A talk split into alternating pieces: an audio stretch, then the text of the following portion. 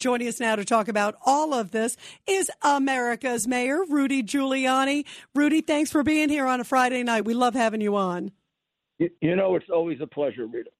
Thank you so much. Love you, Rudy. And, and what do you make of the fact that here is the president of the United States? You understand this. Here he is in Poland. You and I both know Poland well. He's sitting there. He's in front of the eighty-second Airborne. They're right at the border there. That's that town. That's in the major town right at the border. They're the fighting force. And he says, you're going to basically see the courage of the Ukrainian people when you get there. In other words, we're going to be sending you there. And people are like, whoa, whoa, whoa, whoa, wait, is he announcing boots on the ground, basically, or accidentally announcing it? What, how do you make it? And boy, is that a dangerous gaffe, no matter where it's coming from. Uh, if you've ever been at war or about to go into war, and the commander tells you, you know, tomorrow or the next day, we're going to invade, right? That's probably the most nerve-wracking night of your life. I don't care how brave you are, whoever you are, you know you may not come back. What did he say to them? Those men that heard that are saying to themselves, what did that moron just say to us? When you're there. Well, there refers to Ukraine. For three months, he's been telling us he's not going to send boots on the ground. Now he's saying, when you're there. I don't know how they interpret that. W- what do they think tonight? That tomorrow they're going to be in Ukraine fighting it out with the Russians? Or they're going to be in Poland not fighting it out with the Russians? You cannot leave an army in indecision. It, it, it, it, it, I wrote a book on leadership twenty years ago. And I think this man has probably violated every rule that I wrote. He he is, without any doubt, a disaster. He is a danger to the national security of the United States. He's a pure danger to our troops. He's already gotten some of them killed, like in Afghanistan. I, I don't know how much longer we can tolerate this. This man belongs Uh, easily in a nursing home. Maybe, maybe I, I, I actually believe, as you know, he belongs in a federal prison. That has nursing homes, by the way. But to say this to troops and for the and for the American media not to go absolutely crazy, to put our fighting men in indecision as to whether they're going to be in battle tomorrow or the next day or the next day or the next day is horrendous. I, I, I cannot remember an American president or an American general ever saying, we we may, we may be we may be invading Japan, uh, but maybe not tomorrow. Yeah, can you imagine? Yeah, just like you said, Rudy, that is an unbelievable. It's Rudy, do me a favor. Stay with us, if you could, Rudy. We're going to just go to a quick commercial break. Can you stay for a few more minutes? Yeah, I'll, I'll try to start figuring it out. I mean, I, I wow. Let's bring back America's mayor, Rudy Giuliani. Rudy, you know, every time I hear it, I, I'm trying to figure out, Rudy, and I feel like I, I maybe I need a psychologist or something because I'm sitting here trying to, or an interpreter, I'm trying to figure out, is this what he's thinking is going to happen, what he thinks should happen? Or is this like just he doesn't know what he's saying and doesn't realize what he's saying? I mean, either way, it's a terrible gaffe. But what do you think is do you think this is what he really means, Rudy? Well, this is what every fair, honest and non-brainwashed person in the United States knows. Our president is always been the dumbest man in Congress, the dumbest man in his law school class. He's stupid. Number two, he's suffering from an illness, a significant dementia. If you can't figure that out, you're either lying to yourself or you're a brainwashed Democrat. To say such contradictory things within forty-eight hours about something that is a matter of life and death indicates that he is incapable of being president of the United States. I mean, he might he might not he might not know the difference between a red button and a green button. Yeah, boy, I mean, is that scary. This is not this is not a joke. This is not funny. This is the cause of an avaricious, crooked Democrat Party. They all know he's demented. His crooked family knows he's demented. He, he, do you think at home he makes any sense? You think at the dinner table he makes any sense? Of course he doesn't. He doesn't make any sense ever. Right. You're seeing Jill Pullman doing. And by the way, I want to play this also, Rudy, because this well, I this is, by the way, the stakes are clearly high on this one. I mean, they could not tell be me, higher. Tell me what Jill is all about. If she's letting this demented man be president of the United States, how about the rest of his family that knows that this country of over three hundred million people is being led by a sick man?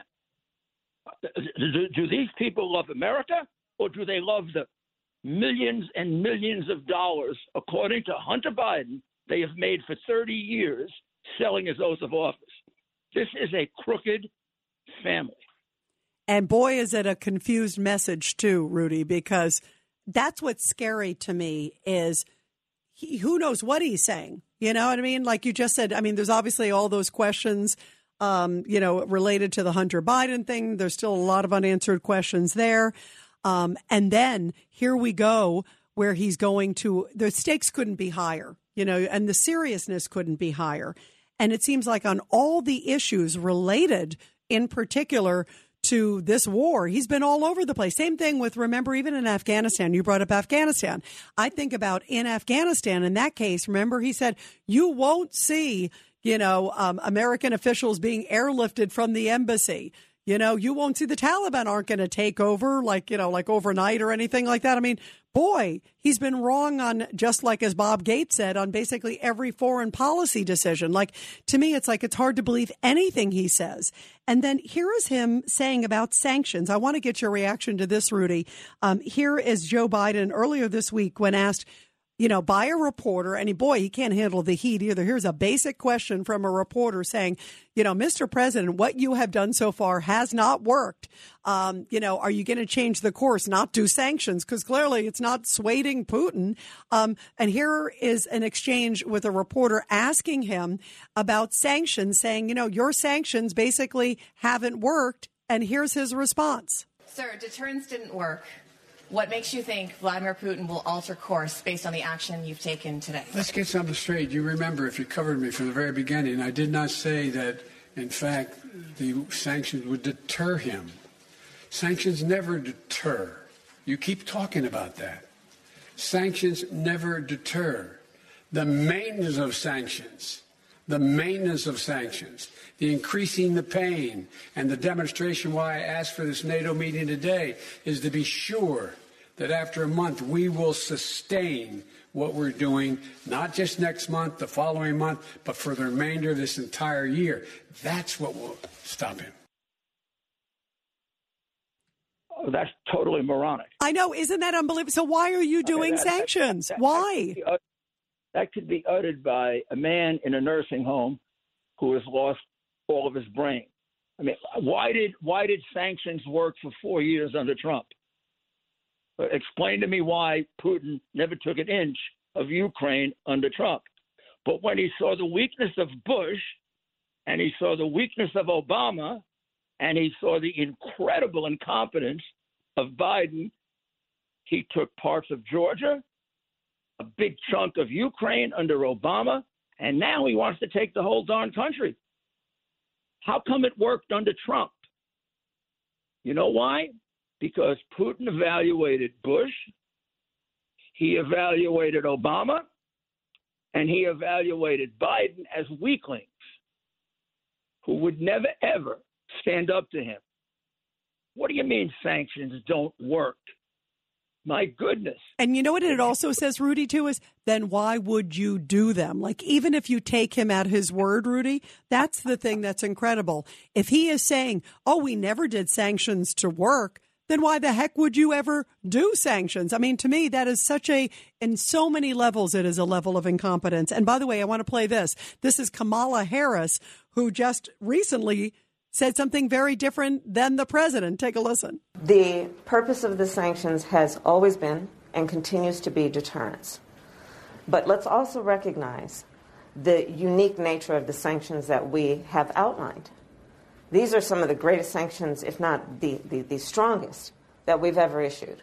As I articulated yesterday, it, it is directed at institutions, in particular financial institutions and individuals, and it will exact absolute harm for the Russian economy and their government. Well, first off, that clearly didn't happen. It didn't work. But he can't even keep it straight within his own administration, Rudy. It's like, you know, one hand, Rudy Giuliani, he says they don't work. And then she's saying, oh, they do work. It's like, how can you believe anybody in that administration in a leadership position? I mean, I hate to say this. Uh, n- not only are they basically anti-American, I mean, they just hate America, but they really are stupid. A little, little Red Lion Hood said for five weeks, oh, we're not going to impose the sanctions now because we're going to impose the deterrence if Russia invades. Well, of course, once they invade, it's no longer a deterrent, idiot. If you want to deter an invasion, you deter an invasion with sanctions. Also, the thing that really destroyed them, and I have no doubt, I, I really believe I understand Putin. I've met him. I've read all about him. I've studied him. Putin was not sure he was going to invade Ukraine. He remember, he waited two months. He built up the troops very slowly. And for those two months, Biden acted like a sniveling coward. Oh, we'll never put troops in. No, no troops. No boots on the ground. Oh, no, no. No fly zone. No confrontation with Russia. No World War Three. After Putin heard that for the fiftieth time, Putin, who is a very evil but brilliant man, said, man, I got an open field here on this guy. I don't know what I have here, but this was a gift by the American people to Russia. Yeah, I, by the way, I agree with you, Rudy. Hey, before I let you go, Rudy Giuliani, you met with Putin. Just curious, what were your, you just talked about sort of uh, brilliant but evil man. Um, knowing, having met him, what do you think he's going to do now? What are your thoughts, first of all, in terms of, as you said, do you think he's going to go full throttle and try to take over all of Ukraine? And do you think he'll stop at Ukraine? What are your thoughts having met him? Well, I mean, the, the, the uh, brilliant though he is, you know, Napoleon was brilliant also, and Hitler was brilliant and evil, but they made mistakes. He made a mistake. Uh, what he expected was the same thing was going to happen now as happened in twenty fourteen. He was going to come in. He was going to take the disputed territories. He, he was going to take Crimea, and that was it. Well, America did nothing to help. But the Ukrainian people who have gotten a taste of freedom are are pretty much fighting him to a draw. He did not expect that. So now he's got to figure out, how does he come out with some kind of victory? He could negotiate something, or he could try to level the country. I don't know which he's going to decide. Uh, I have no idea. But, I mean, we have told him, despite Biden's uh, whatever the hell he said today, we've told him we're not going to put troops in there. So he's got free reign inside of Ukraine as long as he doesn't hit Poland. So for him to level Kiev, it wouldn't shock me. It, uh, it, it, he wouldn't be the first tyrant to do that. Or maybe he could make a deal if Zelensky were willing and take one third of Ukraine. Now, do you Russia. think Zelensky's willing to do that? It doesn't sound like he is, but maybe he might as this drags on. God, it's a terrible decision, isn't it? So you, you certainly don't want to give up any of your country. You, you also don't want to see another five hundred thousand or a million of your people die. But he could easily kill another million Ukrainians. Yeah. Um, It's scary. By the way, Rudy, I don't know if you saw this report before I let you go. Um, Moscow, there's a report saying that Moscow has forcibly taken four hundred thousand Ukrainians to Russia. Um, and the the Russians are saying, oh, they've relocated. Um, but oh, others right. are saying they're forcibly relocated. That's a frightening number. Yeah, they'll, they'll be relocated in Siberia. Exactly, exactly. And used, I think, as hostages or prisoners or whatever work, you know, work camps. It's frightening, Rudy. My original view of Putin when I met him in October of two thousand one, very charming, very smart, and a stone cold killer. He reminded me of people, you know, that I prosecuted, uh, Nazis, organized criminals. And I prosecuted one guy that killed thirteen people. He had that same look in his eyes. I don't know how Bush ever came up with somehow he saw his soul. I saw his soul, too. It was black. I mean, wow. The guy is a, the guy is a killer. It doesn't mean you can't negotiate with him. But you got to be a Trump or a Reagan to negotiate with him. They're, they're probably the only two presidents in the last fifty years that were at his level, at his level of connivance for good reasons and negotiating skill. I mean, Trump's negotiating skill is clearly superior to Putin. This whole idea where the stupid American press says he calls him brilliant. He calls them brilliant to suck them in, the same way he puts his arm around the, the little fat boy in North Korea. He basically owns that guy. Right. No, absolutely. And look, I I understand, and you do too. You know, we both have known Trump for a long time, and that's his language. And you're right. I, and look, even some of the polls, many of the polls are all showing, Rudy, that it would not have happened under President Trump. And that's even coming from Democrats, and independents are also saying that, too. And I think a lot of people now are going, oh, my gosh, these are the results of a fumbling, bumbling president who is now in office, who can't even keep his, you know, whether we're having boots on the ground or not. Um, what a contrast, you know, of clarity and style. It's frightening. Rudy, thank you. I love you. And I'm so glad you could join us on a Friday night. It's beautiful to have you here, my friend.